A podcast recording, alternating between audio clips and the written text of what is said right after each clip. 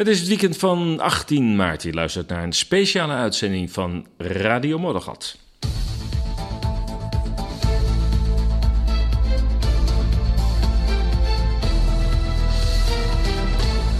Inderdaad, een speciale uitzending. 30 minuten normaal, nu 60 minuten over een complex en voor velen ook emotioneel beladen onderwerp, namelijk de situatie in Oekraïne. We kunnen daar gerust nu spreken van een oorlog van verschrikkelijke omvang inmiddels.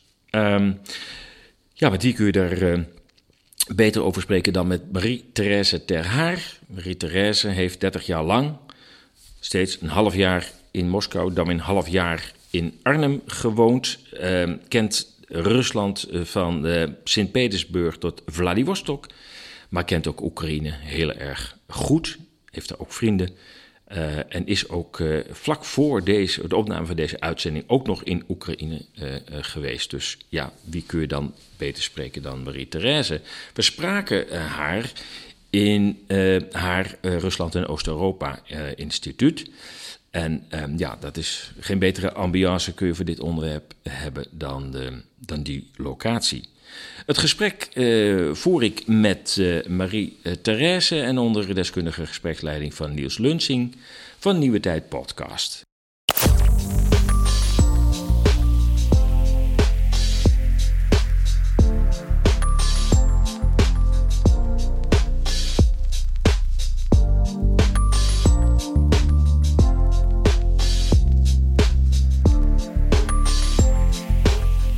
Vandaag in deze podcast bespiegelingen van Rusland en Oost-Europa-expert Marie-Thérèse Terhaar. En van redacteur Paul de Bruin over de rode draad die is terug te zien in de geschiedenis van de Verenigde Staten in Europa met Rusland. Uh, nou, mensen, welkom in de show. Ik, tegenover zit mij Marie-Thérèse Terhaar. En rechts van mij zit Paul de Bruin, redacteur. Ja, we zitten hier met z'n drieën in Arnhem, een heel bijzondere locatie.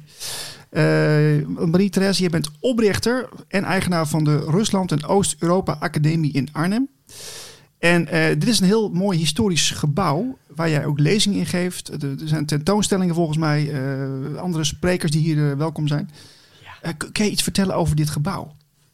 het is aan de Rijnkade. En ik weet dat ik door mijn periode Rusland erg geraakt was ook door het Tweede Wereldoorlog verhaal, veteranenuitwisselingen. En toen uh, zag ik uh, dat uh, dit pand te huur stond, een paar jaar geleden, 2003. En omdat het al lang het streven was om een eigen huis te hebben in Nederland, waar dus uitwisselingen zijn, tolkwerk, lezingen, reizen. Um, ja, dacht ik, dit is een goede plek om neer te strijken. Ja. Met uh, het Rusland, Oost-Europa, Oekraïne verhaal en Nederland. Dus vandaar in 2003 zijn we hier gestart met als eerste grote um, meeting, dat was toen al Bruggen slaan. Met operatie Market Garden. Niels was hier voor de deur. En uh, toen hadden wij daarentegen juist Russische en Oekraïense en Wit-Russische uh, Sovjet-veteranen laten komen met als wens dat um, Amerikanen en Engelsen veel voor onze bevrijding hebben gedaan. En wij wilden juist daarin de Sovjetburgers uh, um, ook in het zonnetje zetten, zeg maar. Ja. Dat is bij ons wat minder bekend. En zo is de opening hier gegaan in 2003. Dat we de Sovjet-veteranen, moet je je voorstellen in die tijd, met ook rollators, met die mooie medailles op. Dat deze Amerikanen en Canadezen, Engelsen de hand schudden met deze uh, Russische of de Sovjet-mensen. Dus, dus deze, deze, plek is eigenlijk meer dan alleen maar uh, informatie delen. Ja. Dus het, is ook een, een het heeft ook een historische uh, ja, waarde. Ja, ik vind het tof dat je daarover spreekt. Ik had ook gedacht dat je juist dat had opgevangen misschien. Maar blijkbaar is het voor jou ook nieuw. Ja, dat is ook alweer één ding van de, van de huidige berichtgeving. Dat wij weinig informatie hebben over wat het drama ook betekende in de Sovjet-Unie van de Tweede Wereldoorlog. Maar zelfs dat komt het niet meer door. Dus ik ben blij dat jij daarover. Uh, uh, ja, mijn kans geeft om dat nog even eruit te tillen. Ja, tuurlijk. Hè? Ja. En, en ik, ik, heb ook begrepen dat jij, je hebt ook uh, langere tijd in Rusland gewoond. Ja. Je hebt ook verschillende Oost-Europese landen bezocht. Ja. Um, dan lijkt het mij wel heel erg ingewikkeld om in deze tijd juist in Nederland uh, te leven. Hoe, hoe, is dat voor jou? Nee, uh, boven alles, uh, het drama is voor deze mensen het allerergste. Ja? Oekraïners en Russen. Maar eerlijk is eerlijk, ik, ik heb er zelf een oorlogshoofd van gekregen. Ja, dus ik slaap weinig. Uiteraard voor ons hele Oost-Europa-huis um, is het ook heel erg lastig. Er zijn vier mensen dus ook ontslagen. Ook één iemand in Kiev en ook iemand in Moskou. is allemaal niet te betalen. Maar desalniettemin is het, uh, is het uh, ja, ook psychologisch, vind ik het nu zwaar. En misschien is het ook omdat je dagelijks met Oekraïners werkt. En dat kan zijn etnische Oekraïners, dat kan zijn Oekraïners met Russische ouders, dat kan zijn uh, de asielzoekers. En vanochtend dus deze meneer en mevrouw van 70 jaar die echt ja, niet weten hoe ze in Nederland bij de blokkers zich moeten redden. Tot en met tegen andere dingen. Ja. Dus uh, ik merk dat ik even iets, uh, iets positieve energie weer nodig heb. Want het, uh, ja, het is ook een beetje in mij gekropen, laat ik het zo zeggen. Ja, ik, ik kan me ook voorstellen dat je zelf zo goed in die materie zit. Mhm. En dat je dan mensen uit Oekraïne begeleidt in heel veel processen. Ja. Uh, ja, dat je daar wel steeds professioneel mee om moet blijven gaan. Dat is de uitdaging, denk ik. Dat zie je goed, Niels. Ja, ja. Dat zie je goed. En dat is gewoon als je wat vermoeid bent en je ziet dit eigen, eigen huis ook. Um, Rusland en Oost-Europa, academie, wat ten onder gaat. Ja, en daarbij moeten wij moeten wel ons brood verdienen. Hè? We hebben dus geen donaties. Dus dan doe je ook te veel, waardoor je wat vermoeid wordt. En dan is het zeker even een goede goede opmerking. Dat je dan ehm, nu gewoon wat meer de rust moet nemen, zeg maar.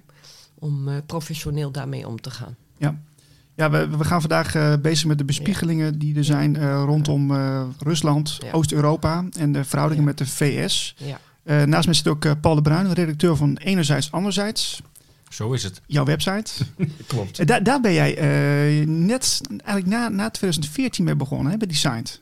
Ja, dat klopt. Dus niet zeg maar de laatste twee jaar, maar eigenlijk al 2017 zag ik laatst dat ik mijn domeinnaam enerzijds anderzijds.nl heb laten registreren. Ja, dat had ook met de gebeurtenissen in Oekraïne te maken. Ja, we gaan even luisteren naar een fragment. ik pak de draad even op in 2014 waar Joe Biden en zijn zoon Hunter Biden regelmatig in Oekraïne zijn. Maar daar gaan we het niet over hebben, want dat is een heel ander verhaal. Hm. Uh, maar er is toen veel te doen geweest omtrent de laptop van Hunter Biden. Maar uh, wij gaan in dit fragment luisteren naar Joe Biden op bezoek in Kiev op 21 november 2014. Het jaar waarin uh, Petro Poroshenko president is geworden. En in, in, dit fragment staan ze naast elkaar. En vicepresident Joe Biden zegt het volgende. Well, Mr. President, uh, thank you very much. it's, uh, and thank you for welcoming me once again. Uh, this is my third trip in the last seven months. You must be get tired of seeing me as often as you do. And counting your trip to Washington, this is the first, fourth time we've met in person. And uh, and if anyone measures importance by the effort America is putting into this relationship on making sure that the Ukrainian government is democratically elected leaders, making sure that uh, you have international support, uh, this is a pretty good place to start. And uh, Mr. President, uh, you've shown tremendous leadership under extraordinary, extraordinarily difficult conditions. And today, uh, on this day of dignity and remembrance, I want to congratulate all Ukrainians uh, on last month's successful parliamentary elections, which were overwhelmingly endorsed by Ukrainians as well as the entire international community as being fair and free. And I want to congratulate you again, Mr. President. This is uh, an important uh, moment, a chance uh, to make good on the promise of 25 years ago when the Iron Curtain came down. Uh, the sacrifices that brave Ukrainians uh, uh, who are even now defending against Russian aggression in the East, to make good on the efforts of thousands thousands of unsung heroes, uh, civil society activists, ordinary citizens uh, who are trying to preserve a normal life in Donbass, uh, preventing uh, and preserving their freedom uh, in cities like uh, Mariupol, and of course, the promise of those long nights on the Medan, uh, freezing and facing down sniper fire. Ja, dat was in 2014. Eh, ik, Paul, ik zie jou heel erg schudden met je hoofd. ja, nou je zou kunnen zeggen dat is het eh, begin van de ellende geweest, denk ik. Ehm, dat is natuurlijk al wat langer voorbereid, maar 2014 was toch wel een echt een draaipunt in de geschiedenis van een van de vele overigens, want Oekraïne heeft heel veel draaipunten meegemaakt, maar een van de meest recente draaipunten toen eigenlijk de Verenigde Staten echt invloed begon te nemen op de toekomst van dat land. En daar een uh, ja, een leiderschap aan de macht uh, bracht dat ja, pro-westers was en uiteindelijk Oekraïne ehm, ja, in de NAVO en de Europese Unie zou moeten leiden. Het is niet zo gegaan, maar dat was wel uiteindelijk de bedoeling. En ja, het is wel begrijpelijk dat vanuit Rusland wordt gezegd, ja, de oorlog is eigenlijk ook in 2014 gestart met het aan de macht komen van dat nieuwe regime en ja, de verboden die aan de Russische bevolking in het oosten werd opgelegd op dat moment. Ja, want, want hoe groot was die invloed van de VS uh, destijds al? Ja, men zegt dat uh, de, de CIA al 70 jaar uh, rondloopt in de Sovjet-Unie en dus ook in Oekraïne. Dus ja, ik denk dat Amerika eigenlijk zeker na de Tweede Wereldoorlog nooit in Europa is weg geweest en altijd op de achtergrond invloed heeft uitgeoefend. maar goed, het werd heel erg manifest vanaf 2014. Toen kwam het ook echt naar buiten en toen werd het ook min of meer bekendgemaakt dat, dat Amerika en Oekraïne samen met elkaar iets hadden. Ja. Marie-Therese, uh, ik, ik, ben even benieuwd, hè, want, want uh, dan, dan wordt er Oekraïne wordt dan eigenlijk uh, ja, misbruikt of gebruikt in deze situatie door de VS. waarom, waarom Oekraïne? Waarom niet in Wit-Rusland? Oh, daar hebben ze het ook geprobeerd, absoluut. Wit-Rusland, zelfs nog twee jaar geleden hè, met Lukashenko. Maar oké, in Oekraïne, dat is natuurlijk zo'n heerlijk gebied daar tussen Rusland en Europa in. Ik blijf ook zeggen, wat had uh, Oekraïne een prachtige functie kunnen hebben als neutraal land tussen Europa en Rusland in. Dus dan was het een onderdeel geworden hè, van op dat Euraziatische continent. Dus Europa en Rusland samenwerken. Maar dat is precies wat Paul ook zegt. Daarop is een strategie van de Wolfowitz-doctrine. Dat heeft no nooit zo mogen zijn. Amerikanen hebben al lang natuurlijk dat plan. Moeten we ook even Brzezinski gaan studeren. Dus het zijn voor ingelezenen onder ons bekende namen. Maar de andere mensen die niet zo goed weten wie die twee mensen zijn, dat moet je even gaan bestuderen. En daarin hoor je dus heel duidelijk dat Amerika het nooit zal tolereren dat Rusland en, uh, en Europa een go goede band mogen hebben. Dat was altijd al de planning om Oekraïne weg te peuteren van Rusland. En denk ook even aan de generaal van de NAVO, die een paar jaar geleden zei: Keep Russians out, dus uit Europa. Keep Americans in. En keep Germans down. En daarin zie je al hoe lang dit vanaf de Tweede Wereldoorlog, eh, pardon, de Koude Oorlog, al een strategie is van Amerika. En dat, dat, dat ligt er niet om. Maar het is als vorig jaar er een verstandige Europese Unie en in, in, Brussel was geweest om die neutraliteit van Oekraïne door te zetten, blijf ik zeggen, wat had dat land een mooie kans gehad. Enerzijds Europa, anderzijds Rusland. En dan hadden ze mee kunnen gaan op dat Eurasiatische continent waar China nu met de One Road, One Belt is. Ja, maar dat is niet getolereerd. Nee, eh, Oekraïne wordt ook wel de graanschuur van Europa genoemd. Hè? Ja. Is, uh, wat, wat zijn nog meer de, de, ja, de, de krachten of de talenten van, van Oekraïne? Waar, waar, waar blinken ze nog meer in uit? Dat, dat, weet jij dat? Kun je dat met ons ja, delen? Ja? ja, even los van het economische nieuws. Los van uh, de techniek. Ik blijf vinden dat die mensen hoog opgeleid zijn. En dat zie ik in de hele Sovjet-Unie. Dus Oekraïne en Rusland. Dat was één Sovjet-Unie, waar in de jaren 60 en 70 hoge opleidingen een scoren was. Dat hoorde erbij. Bij ons in het Westen was het dan meer welvaart en materialisme en democratie. Daar had je dat minder, omdat de communistische partij over je regeerde. Maar daar had je wel scoren dat je hoge opleidingen had. Ingenieurs, technici, wetenschappers, nou ja, denk maar aan Angela Merkel. Dat is ook zo'n typisch product scheikunde, natuurkunde. Dus daar blinken ze in uit. Verder vind ik persoonlijk met mijn 40 jaar Oekraïne, Rusland uh, ervaring als westerse vrouw, vind ik dat ze uitblinken in veel meer, um, mag je het zo zeggen, het leven aankunnen uh, zonder die verkoop, um, het materiële, dat per se democratie er moet zijn. Dus het is heel duidelijk dat zij spiritueel veel sterker zijn. Dat is op dit moment niet zo, omdat de Europese Unie natuurlijk en Amerika en, en die landen zijn in oorlog. Komt er mij over of het hele krachtige mensen zijn? Uh, in ieder geval meer met de natuur leven, met elkaar.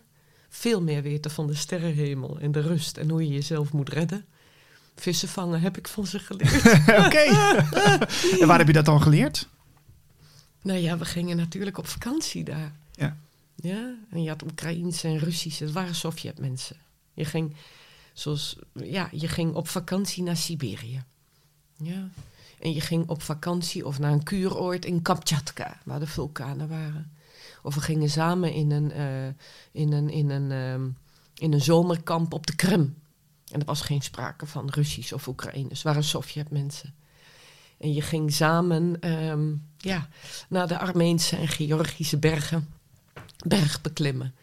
Ja, dus nogmaals, die mensen, dat krijgen wij in het Westen veelal niet mee, zijn veel meer met elkaar verbonden. Dat was hun grote land en de Sovjet-Unie had nadelen, maar ook voordelen. Maar op die vakanties gold ook het, in principe hetzelfde leven als bij ons. Ja, je bent jong, je hebt dezelfde zorgen over kinderen, je hebt dezelfde zorgen over uh, hoe moet je naar het ziekenhuis of uh, je hebt dezelfde vreugdes. Dus daarin zijn we hetzelfde. Ja. Maar omdat zij misschien wat minder gericht zijn in de loop der eeuwen op markteconomie en op koopman en op democratie, ja, dus trouwens ook een mankement, maar oké, okay, hebben zij daar weer het andere meer ontwikkeld. En dat is vooral uh, ook saamhorigheidsmaatschappij. Ook dat je jezelf moet kunnen redden. Ook dat je zelf uh, spiritueel meer rust kunt vinden. Het is heel mooi om zo druk bezig te zijn met... Uh, gaat Mark Rutte het bij de VVD volhouden of D66 of CDA. Maar soms was het ook wel heel erg prettig. Dat hij juist... Nou, het was één communistische partij en daar lachten de mensen wel om. Of waren cynische moppen. Ik denk niet dat er geen moppen waren. Ik heb me daar... Oh, wat hebben die mensen humor. Slavische mensen.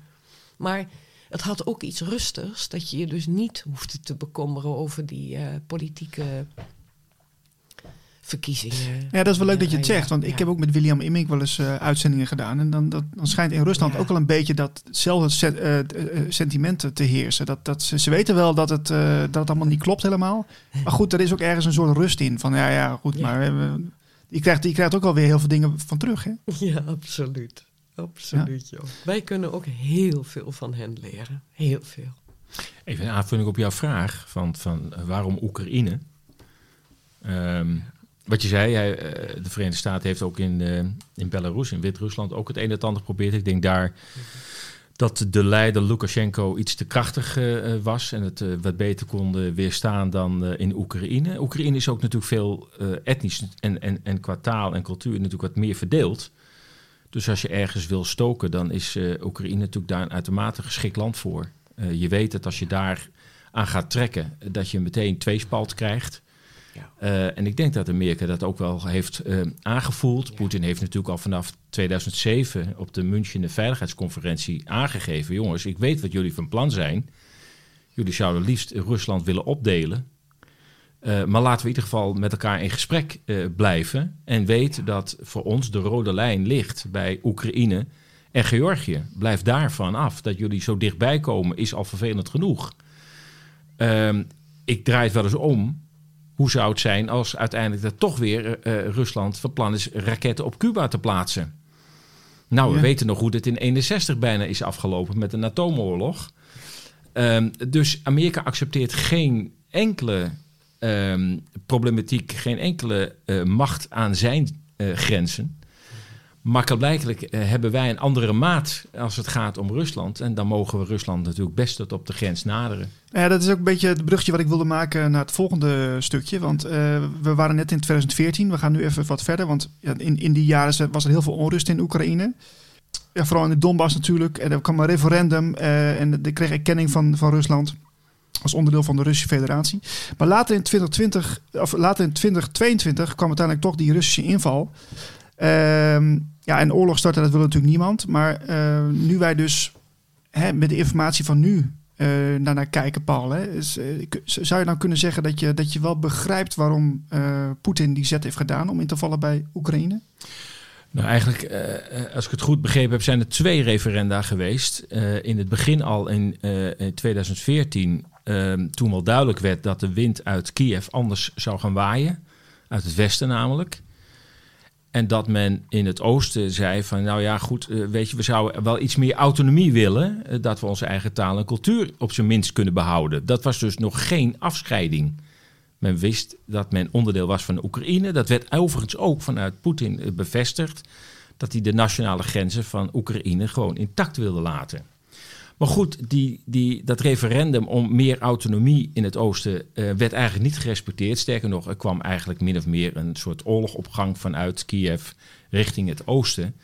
Uiteindelijk uitmondend na acht jaar, waarbij zo'n 14.000 mensen om het leven zijn gekomen.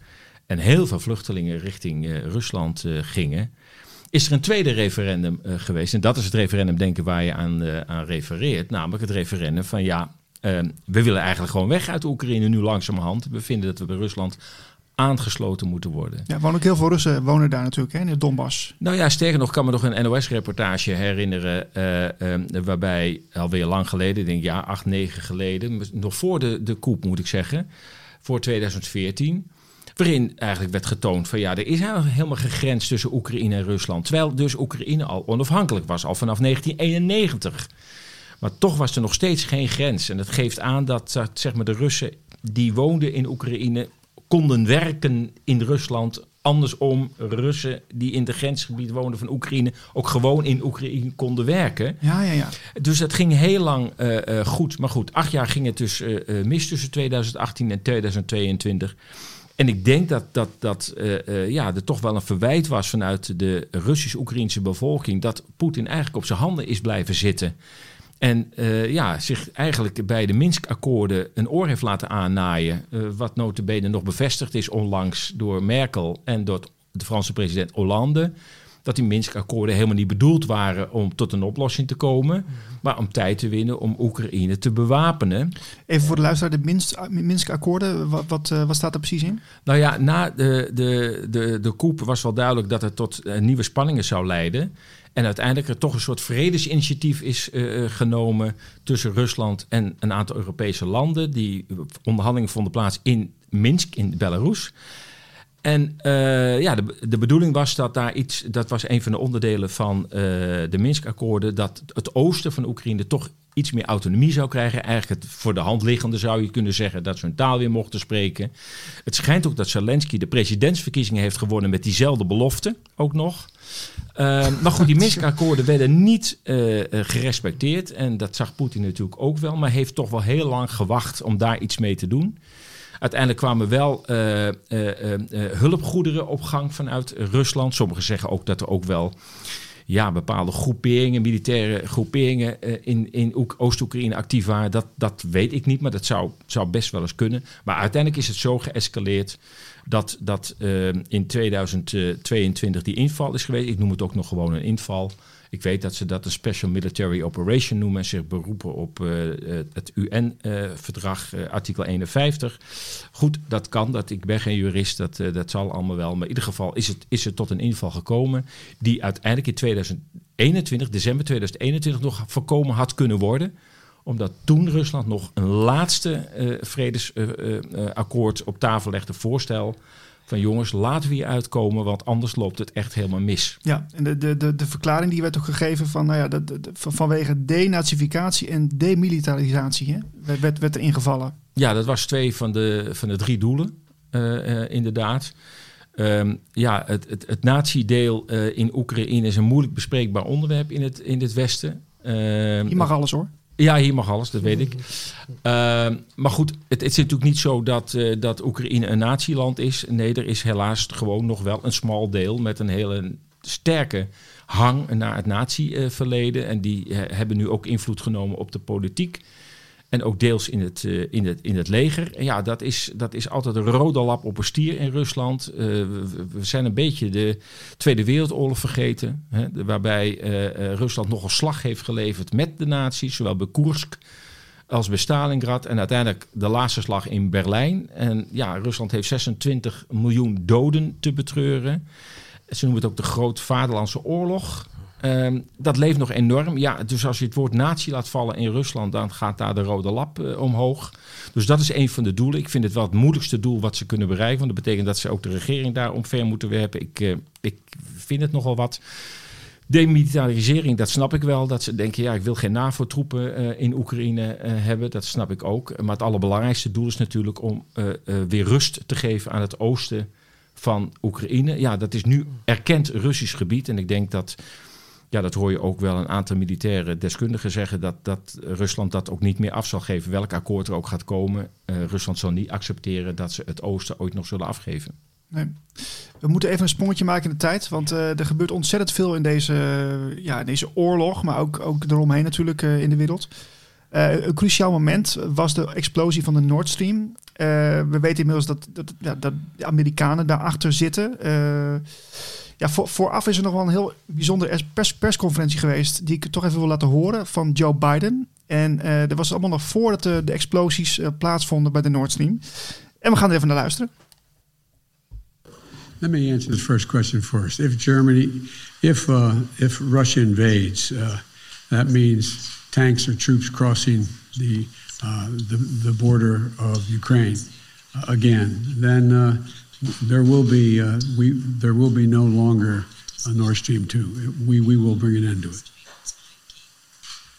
What do, what, how will you how will you do that exactly? Since the project and control of the project is within Germany's control.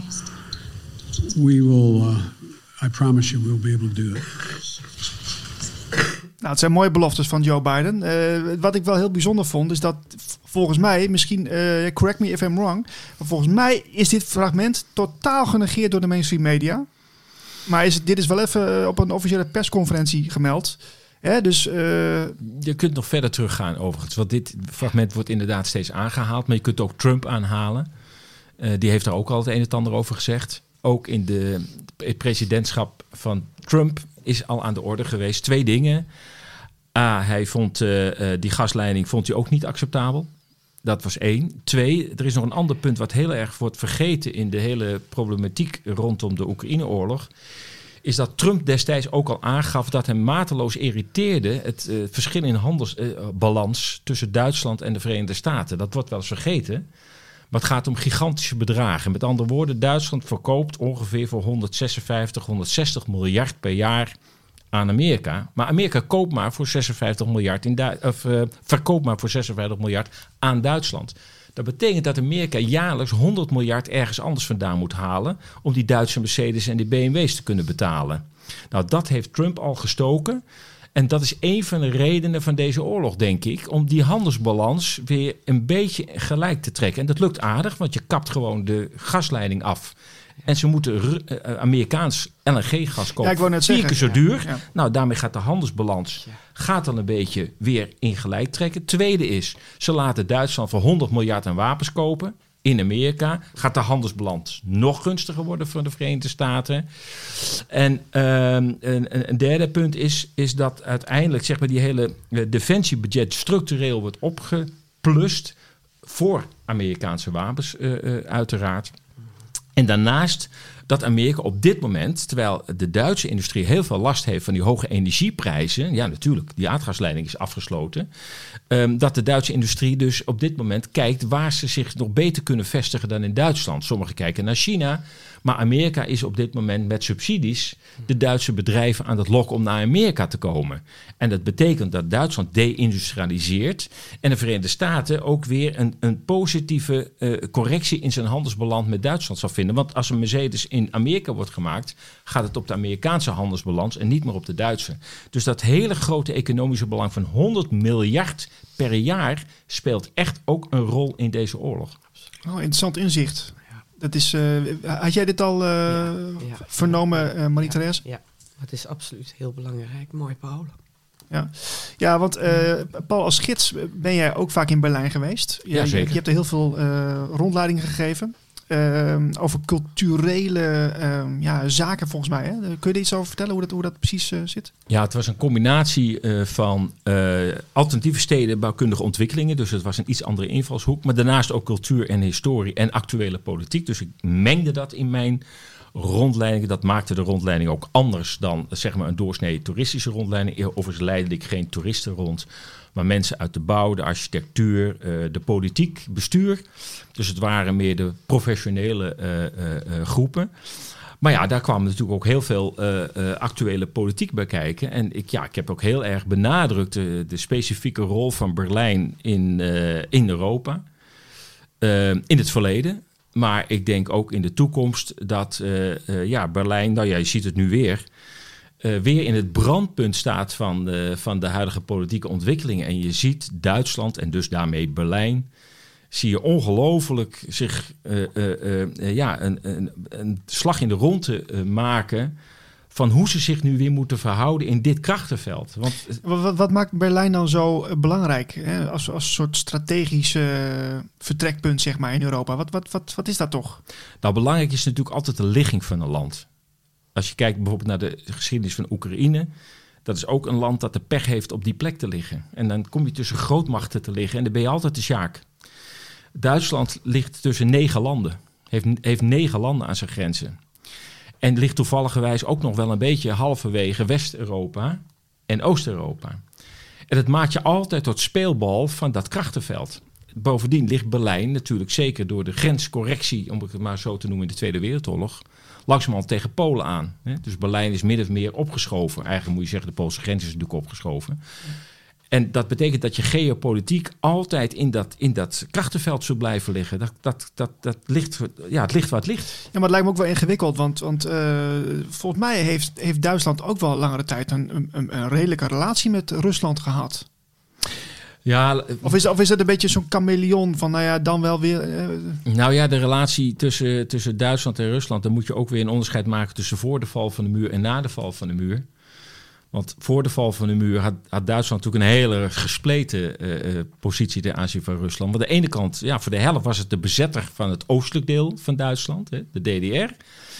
En aan de andere kant uh, had je ook West-Duitsland met als hoofdstad Bonn. De provinciehoofdstad werd ineens hoofdstad van een land... En dat was helemaal op het westen gericht. Maar men wilde uiteindelijk natuurlijk toch wel weer goede vriendjes met toen nog de Sovjet-Unie worden. Omdat men ook wel zag dat als die spanningen te hoog zouden worden opgevoerd, de Duitsers aan de oostkant daar heel erg veel last van zouden krijgen. Dus er kwam toch onder Willy Brandt een, een, een, een, ja, een, een ontspanningspolitiek naar, naar Rusland. En ook daar zie je die worsteling al.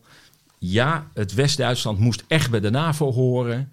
Maar de andere kant toch ook weer zoeken naar het contact met de Russen. Ja. En ja, dat, dat spel zal nooit eindigen, denk nee, ik. Je, je zit toch met elkaar op hetzelfde continent. Dus uh, je, ja. Nou ja, dat is natuurlijk een beetje het punt wat er nu aan de hand is. Kijk, uh, we realiseren ons niet dat West-Europa, Rusland en China toevallig wel op één land liggen. Op één, één continent.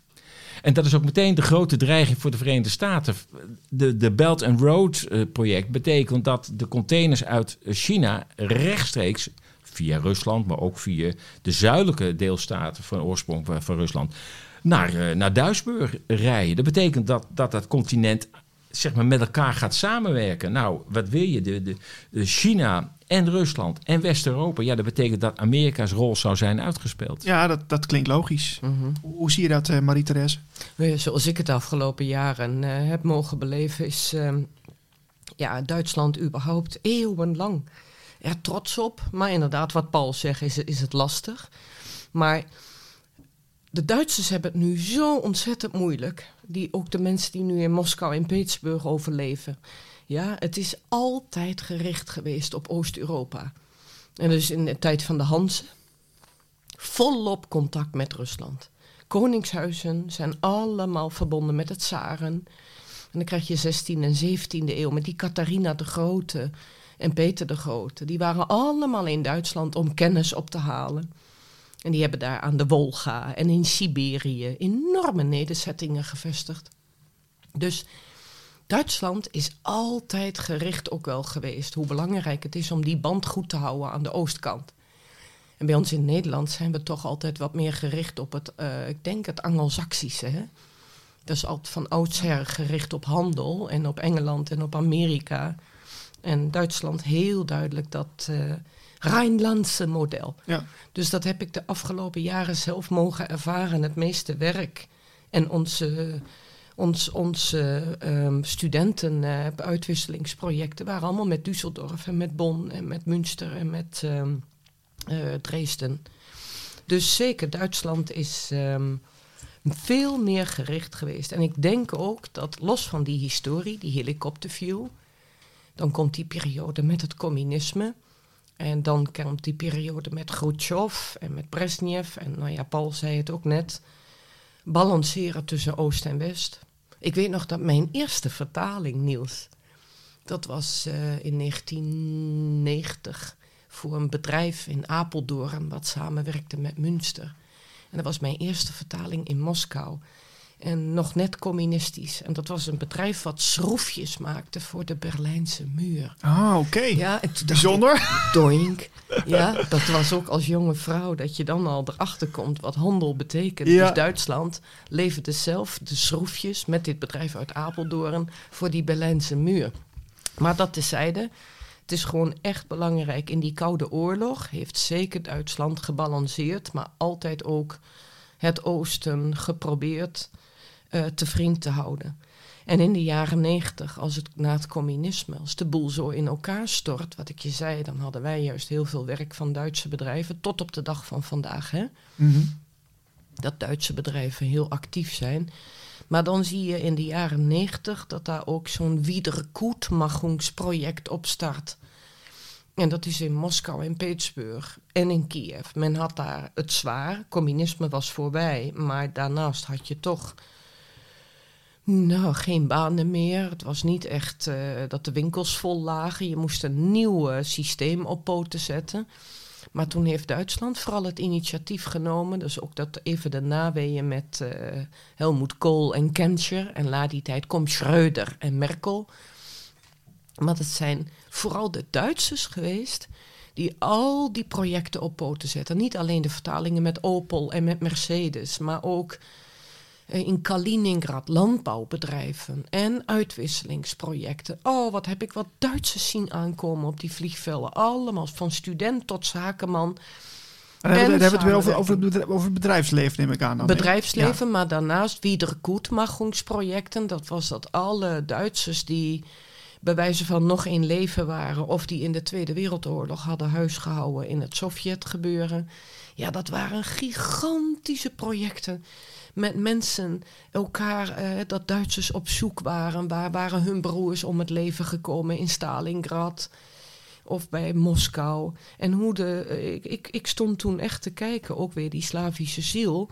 Hoe Sovjetmensen, die dan nu Russen heten of Oekraïners, uh, vergevingsgezind waren om deze Duitse zware hoofdstuk met de Tweede Wereldoorlog te begeleiden. Dat is echt 15 jaar heb ik daar, nou ja, ongelooflijk mooie momenten mee, beleefd. Ook omdat je erbij mocht zijn, tot en met hoe Russen ermee omgingen als een Duitser.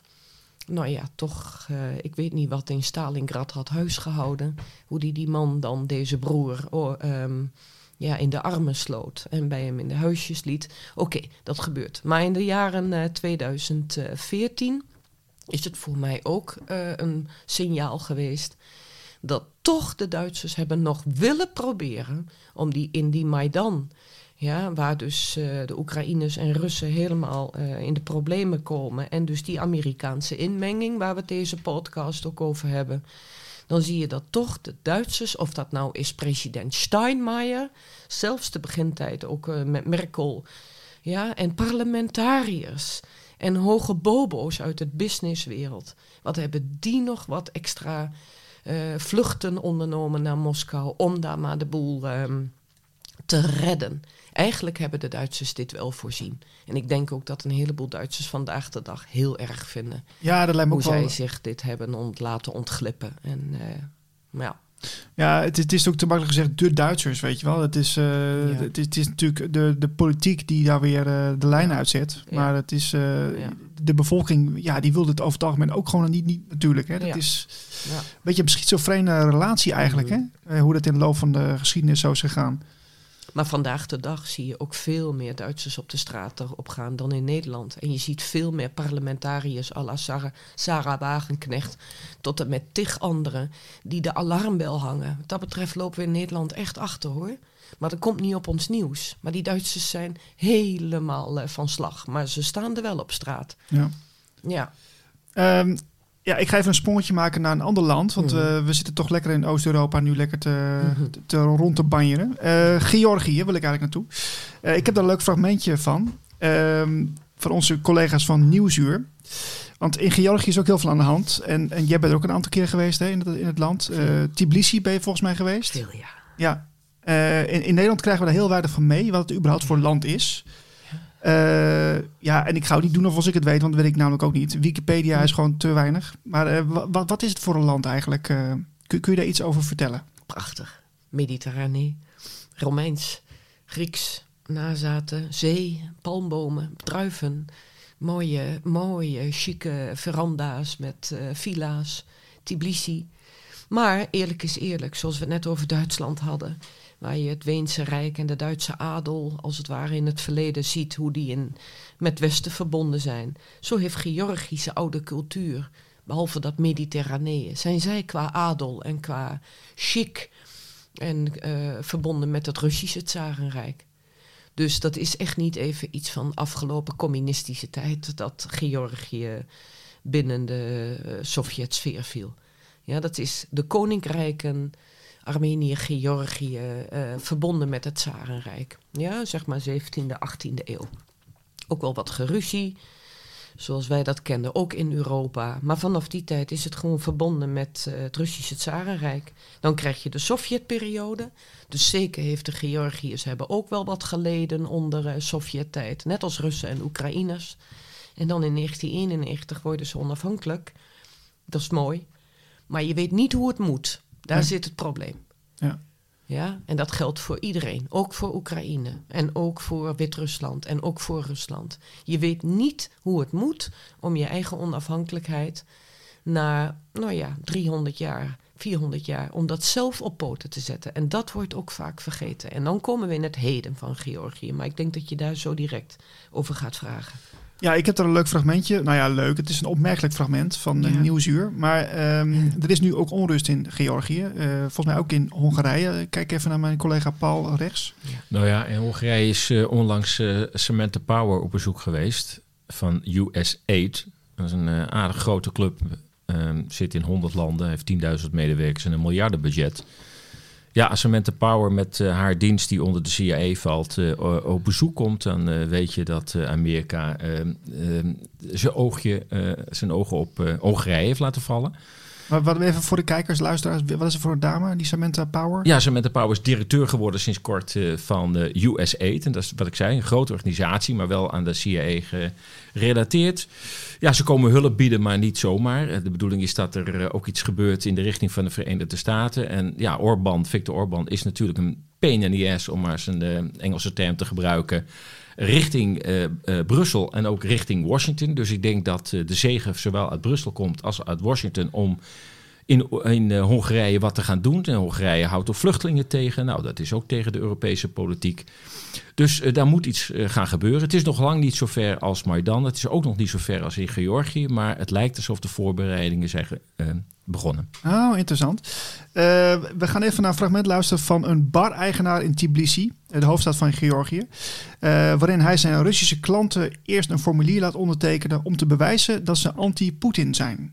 I grew up in Georgia and uh, I have seen uh, four wars, revolution, uh, hunger in this country, and it all has to do something with Russia. And right now we have a huge expansion, have just entered to our country, many of them ex-military. Uh, many of them have already served their time, like uh, they have been to Georgia with their uniforms, shooting at us, and now they're coming here, and I'm supposed to serve them beer? No, like no chance. we have a short explanation why two people have to fill up the form, and then it goes name, surname, and uh, then one has to agree to all the points. Here it reads like, I did not vote for Putin, he's a dictator. I condemn Russian aggression in Ukraine. Crimea is Ukraine, so are other disputed territories. And uh, then we have some like basic code of conduct that they should not offer us uh, to pay with uh, Russian currency uh, because many of them don't understand why it's offensive for us. Ja, dit was een eh, fragmentje van Nieuwsuur. Eh Marie-Therese, jij bent eh, eh, regelmatig in Tbilisi geweest. Eh, herken jij deze vijandigheid van de mensen? Naar, naar Rusland dan? Eh, ja, het is uiteraard wie je aan het woord laat, zoals met alles. Eh, dus een heleboel Georgiërs zijn er ook de laatste jaren achter gekomen dat er ook een zekere nostalgie is naar eh, een tijd waar eh, banen waren en minder onrust. Dus eh, ik moet terug eh, voor eh, de afgelopen 30 jaar, dus dit is na het communisme. En daar zie je zoveel armoede ontstaan. Dat is nogmaals de, ook in Oekraïne een reden waarom wij dat in het Westen allemaal te weinig als basis hebben. Armoede was zo groot na de tijd van het communisme. En dat maakte ook dat daar in dit geval een Amerikaanse macht makkelijk zijn uitbreiding kon doen. Dus ik herinner mij heel goed, in 2002 hadden we volop opdrachten van eh, Lipton Tea. En die waren eh, gefocust op Tbilisi. En die gaan daar voor business naartoe. Maar in 2002, 2003, 2004 kon ik in dat armoedige Georgië kon ik voelen hoe makkelijk het is om mensen te beïnvloeden, laat ik het zo zeggen. En behalve dat George Bush aan en afvloog naar Tbilisi, dat was toen nog eh, de periode dat, eh, dat eh, hoe heet hij nou, Shevardnadze nog aan de macht was. Dat was een president, die was op leeftijd, maar die kon het land ook niet in, in, in, in evenwicht houden. En de mensen hadden veel te veel hoop. En het was, nou ja, maffia, bendes, crimineel toestanden. En daar is een Saakashvili opgedoken. En die is getrouwd met die Nederlandse Sandra Roelofs. En Sandra Roelofs, die, die, die, die, die samen met haar man in Amerika uiteraard westers is opgegroeid. Maar haar man die was redelijk impulsief, Saakashvili. En die dacht even Georgië in, eh, in, in vijf jaar tijd helemaal een pro-Amerikaans land te maken. Zonder corruptie, zonder Russische invloed, zonder communistische invloed. Ja, en nou, in dat opzicht eh, zwaar gefaald. Alhoewel ik een behoorlijk zekere naïef. bewondering hou. Het inderdaad redelijk naïef. Maar het punt is wel dat de bevolking die arm is en naïef en wordt opgezet... dus als George Bush, maar ook een Dick Cheney... aan en afkomen vliegen in Tbilisi... dan gaat het niet meer alleen om zaken doen in de westerse wereld... of studentenuitwisselingen of US-aid-projecten... dan is het ook dat er meer aan de hand is. En dat heb ik geobserveerd. En ook eh, hoe, hoe, hoe dat, god, die laan van het vliegveld naar Tbilisi toe. Waar allemaal mensen moesten staan, nu met Amerikaanse vlaggetjes. Weet je, het had wel iets raars. Want de Georgië, die mag onafhankelijk zijn. Ja. Die moet ook onafhankelijk zijn. Die moet het nu op eigen kracht gaan doen. Maar je bent ook wat naïef. Eh, dat is net als Hans van Balen en een paar jaar geleden nog op dat plein in Kiev ook beloofd van Oekraïners, als jullie in ons geloven, komt allemaal goed. Datzelfde sfeertje zag ik in Georgië. Toch weer de Ja. verlosser willen, willen, Ja, willen ja. vinden ergens, hè? En dat mensen daar ook bij eh, eh, gevoelig voor zijn. Dat spreekt ook. Ja, maar goed, als je, als je reddeloos bent, dan is het natuurlijk ook ja, verleidelijk. Ik, ik wil even naar Ja. de, de, de oorzaak van, van die onrust. Hè? Want je hebt er volgens mij ook op, de, op je website enerzijds, anderzijds ook over geschreven. Ze zijn daar met een wet bezig in Georgië. hè?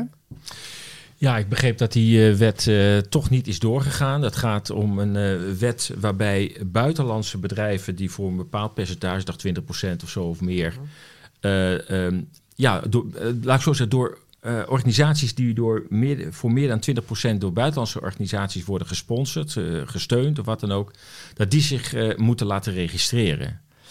En ehm, er is nu een draai aangegeven uh, um, door um, ja, westerse media dat het gaat om een Russische wet. Ja, daar wordt er van gemaakt. Ja, terwijl het uh, een, een, een, wet is die veel landen kent.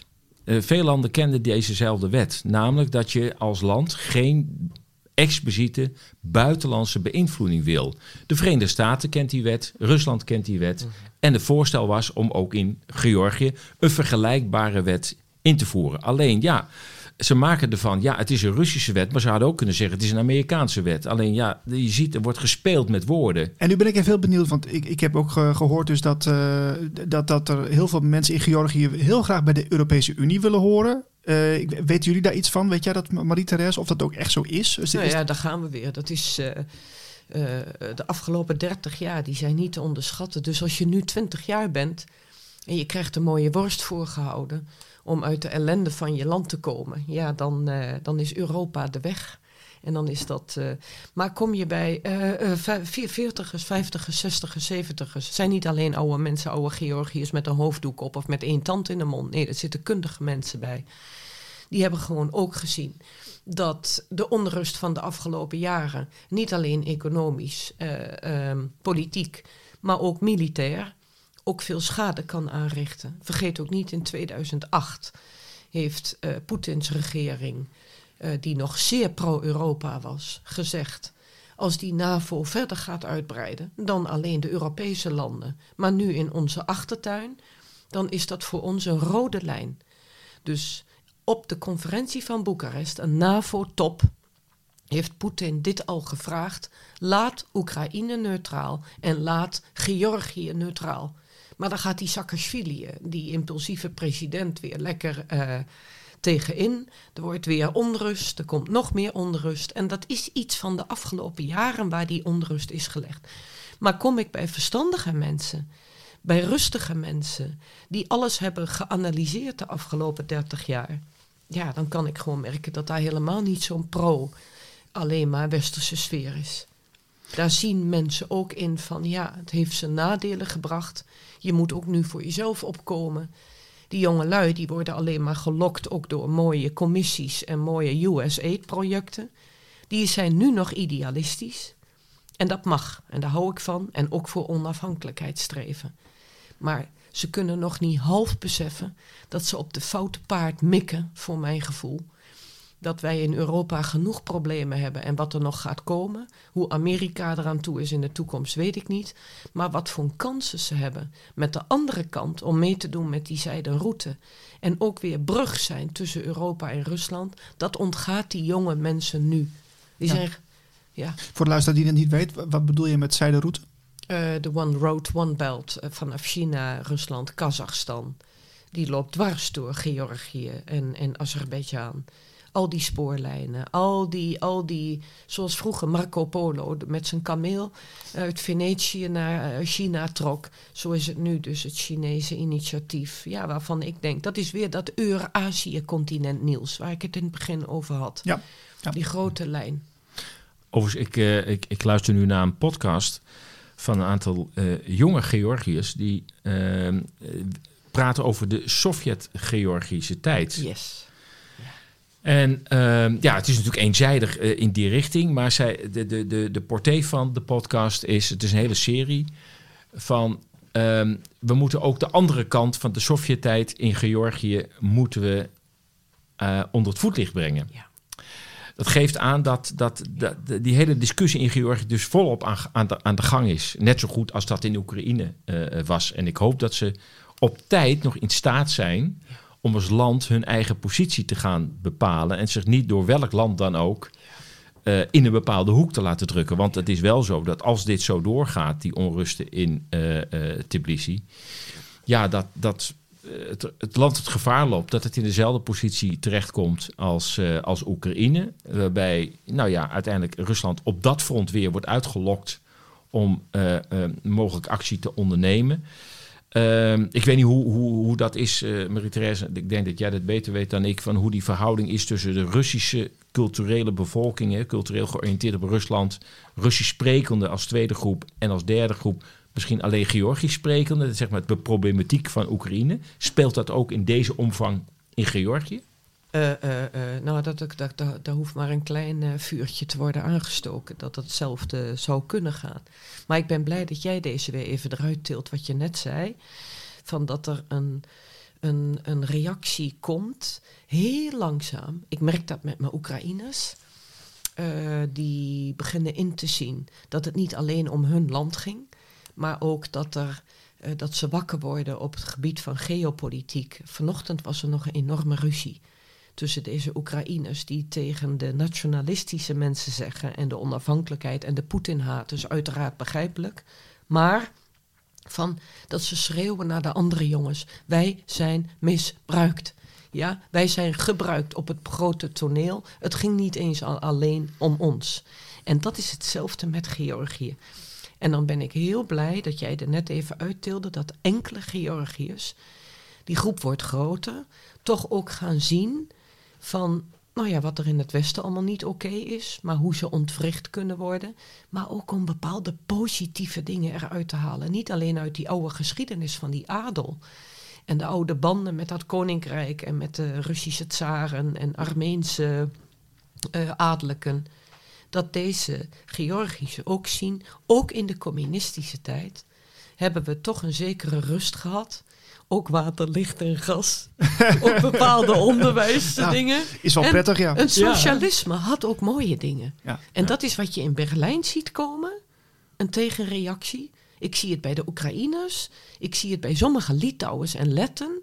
Van nu hebben we 30 jaar genoeg gefit op dat Sovjet-gebeuren en communisme. En nu gaan sommige mensen echt zien, dat was toch niet zo heel slecht. En als we daar nou in vrijheid een mix van maken om weer deze sociale voorzieningen terug te krijgen. En dat vind ik mooi. Ik zie, jij haalt hem eruit, maar ik, het is gaande, die, die trend. Ja, je ziet het ook in het boek van uh, uh, Svetlana Alexievich, als ik het goed uitspreek. Die rode... De Einde van de Rode Mens. Prachtig boek, kan ik iedereen aanbevelen. Uh, met met uh, vele tientallen interviews met Russen. Daarin zie je overigens de grote verscheidenheid aan meningen. Hè. Dus het is niet één mening in Rusland. Het is allemaal verschillend. Sommigen verlangen terug naar de Stalin-tijd. Anderen vinden het verschrikkelijk om überhaupt het woord Stalin nog in de, woord, in de mond te nemen. Uh, anderen hebben het weer over, ja, is, di is dit nou het nieuwe Rusland? Het Rusland van de hamburgers en de spijkerbroeken? Is dat nou waarvoor we het gedaan hebben? Vroeger hadden we het over Tolstoy en dan hadden we het over literatuur en over cultuur. Uh, uh, en nu hebben we het over de laatste, de nieuwste spijkerbroek in huis en de nieuwste iPhone. Is dit nou, is dit nou het nieuwe Rusland? Kortom, er is, er is heel veel gaande uh, wat dat betreft binnen Rusland, maar ook natuurlijk binnen Oekraïne en Georgië. Van waar willen we nou eigenlijk zijn en waar willen we nou staan in de wereldpolitiek? Ja, en, en het beeld wat we als Nederlanders hebben van Rusland. Hè, dat, wat je, wij, wij, wij zien alleen maar een reporter staan, die staat dan in Moskou. Nou, dat is het meest Europese stuk zeg maar, van, de, van Rusland wat je maar kunt bedenken. En dan, dan, dan vormen ze daar even snel uh, een oordeel. En terwijl ja, hele grote delen van Rusland, ja, uh, wat ik begrijp, zijn, zijn best wel pro-Poetin. Weet je? Uh, en en die, die, die denken heel anders, maar daar wordt dan weinig over gezegd. Ja, wat ik wel eens van Marie-Therese heb begrepen: van ja, hoe verder je van Moskou afkomt en je kunt uh, in Rusland gewoon 5000 kilometer van Moskou wonen. Dat, dat die Russen niet zo heel veel boodschap hebben aan wat er in Moskou gebeurt. Ze hebben hun eigen sores in hun eigen gebied. Ze worden relatief vrijgelaten in allerlei praktische dingen, weet je wel. Ik bedoel, als ze daar een schuurtje willen aanbouwen, dan is er niemand die ze tegenhoudt. Als ze met een houten wiel de snelweg op willen, is het ook prima. Dus die, die voelen dat als vrijheid. Die voelen dat als vrijheid. Ja, en ja. en dat, dat, dat, dat politieke gedoe daar in Moskou, ja, ze hebben natuurlijk een, een, een enorm verleden met een enorme dynamische, maar ook vaak destructieve politiek. Dus dat Moskou is ver weg. En ik denk dat heel veel Russen, als ik het zo zeg, uh, Marie-Therese, heel veel Russen dat ook graag zo willen houden. Zo van, joh, zoek het even uit in Moskou. Ik woon hier 5000 kilometer verderop en ik vind het allemaal wel best. Dat is een hele andere oriëntatie dan wij allemaal binnen 100 kilometer van Den Haag gaan wonen. Ja, het is hier uh, inderdaad uh, behoorlijk net dicht bevolkt ook nog eens een keer. En we wonen dicht op de politiek, dus we hebben een andere ja. verhouding tot de politiek. Ja. Ik wil deze podcast positief afsluiten. Uh, want ik ben heel benieuwd, Marie-Therese, want jij bent hè, een, een, een, kenner in, in dit gebied, uh, Oost-Europa, uh, Rusland. Ja. Waar zou ik nou naartoe moeten op vakantie? Hmm. Wat, wat is dan een mooie stad? geef ons eens een tip. Dan zou ik zeggen, ga er doorheen. Ga naar de Oeral. Ga naar Kazan. Ja, prachtige stad aan de Wolga, waar een orthodoxe kerk staat en aan de andere kant een moskee. Je bent dan en in de natuur en je bent in een van de mooiste steden van Rusland. Verder zou ik zeggen, ga naar Kazachstan. Ga naar Baikonur, waar Yuri Kakarin ooit de ruimte in ging. En zie het nieuwe leven in Kazachstan. Ik ben gefocust op de zijderoute, hè. Dat zijn die landen in de Zuidbuik. En verder ga naar Georgië, om zelf die mensen te horen. Hoe ze inderdaad toch zien van dat ze hun eigen cultuur moeten zien te vinden. En uh, ook de eigen rust. En niet alleen de schuld op anderen afschuiven. En dat ze nog op tijd zullen bijsturen om niet alleen de westerse invloed binnen te halen. En Tbilisi is erg mooi. Maar ik zou ook wensen dat je dan Armenië erbij neemt. Die landen liggen dicht bij elkaar, net als België en Nederland. Ja. En ik heb met de Armeniërs soms wat medelijden, omdat die wel erg ingeklemd worden. Tussen, uh, ja, uh, soms wat uh, rijke gieraards. Maar in ieder geval, Armenië die moet geholpen worden. En nu ook met die nare oorlog met Nagorno-Karabakh. Dus ook de Caucasus, Niels. Prachtig gebied, met en bergen en cultuur. En mooie, mooie dansen. Heerlijk drank en heerlijke, heerlijke... Nee, dat is... Ga, je voor uh, het zuiden, voor het Mediterranee, ga die kant uit. Wil je iets exclusiefs, ga naar Kazan. En ik hoop dat wij in de toekomst sowieso allemaal in Nederland veel meer gericht zijn op die kant. Ja. En dat we daar samen naartoe gaan, jongens. Ja. Lijkt me mooi. ja. Het, klinkt, het klinkt heel uh, avontuurlijk en verleidelijk wat jou, Paul. Ja. Uh. Nou, ik, uh, voor, vlak voordat corona uitbrak hadden we net een reis naar Moskou en Sint-Petersburg. Dat, is een, dat is Rusland voor beginners. Hè. geboekt. Maar dat moest vanwege een of ander virus moest het allemaal weer geannuleerd worden. Maar uh, ja, ik, ik denk wel eens aan, zou die kans nog komen dat ik ooit Rusland te zien krijg? Ook al is het maar een klein beetje met Sint-Petersburg en Moskou. Maar we hadden al ge, geboekt, uh, dat zou een maand later zouden plaatsvinden. Ja, ik vind het zo jammer dat, uh, dat die kans aan me voorbij is gegaan. En ik hoop dat die gelegenheid ook nog eens een keer zal komen. Vast wel. Ik wil jullie allebei danken voor deze uitzending. Marie-Therese Terhaar, dankjewel. En Paul de Bruin, nogmaals dank. Dankjewel Niels. Graag gedaan.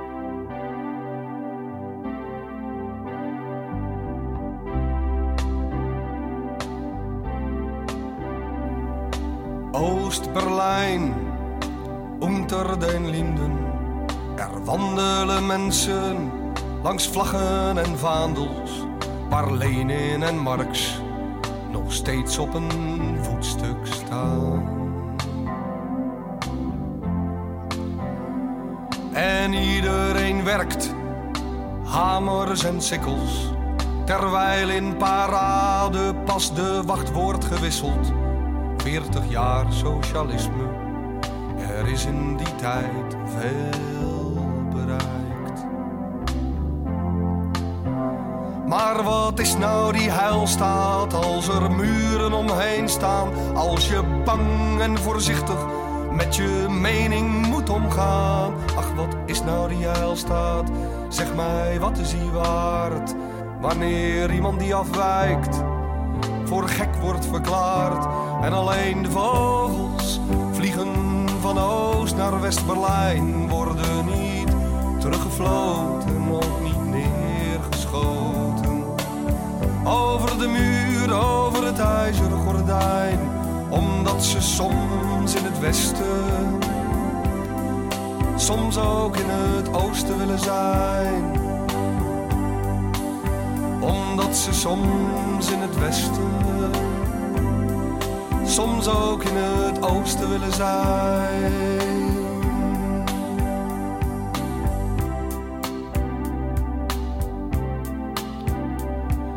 West-Berlijn, de Koervuurstendam. Er wandelen mensen langs porno en piepshow, waar Mercedes en cola nog steeds op een voetstuk staan. En de neonreclames die glitterend lokken. Kom dansen, kom eten, kom zuipen, kom gokken. Dat is nou 40 jaar vrijheid. Er is in die tijd veel bereikt. Maar wat is nou die vrijheid zonder huis, zonder baan? Zoveel Turken in Kreuzberg die amper kunnen bestaan. Goed, Je mag demonstreren, maar met je rug tegen de muren. En alleen als je geld hebt, dan is de vrijheid niet duur. En de vogels ze vliegen van West naar Oost, Berlijn worden niet teruggefloten, ook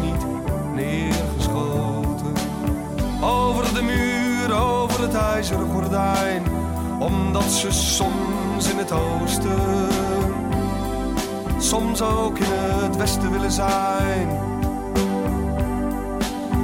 Omdat er brood ligt soms bij de Gedechniskirche, soms op het Alexanderplein.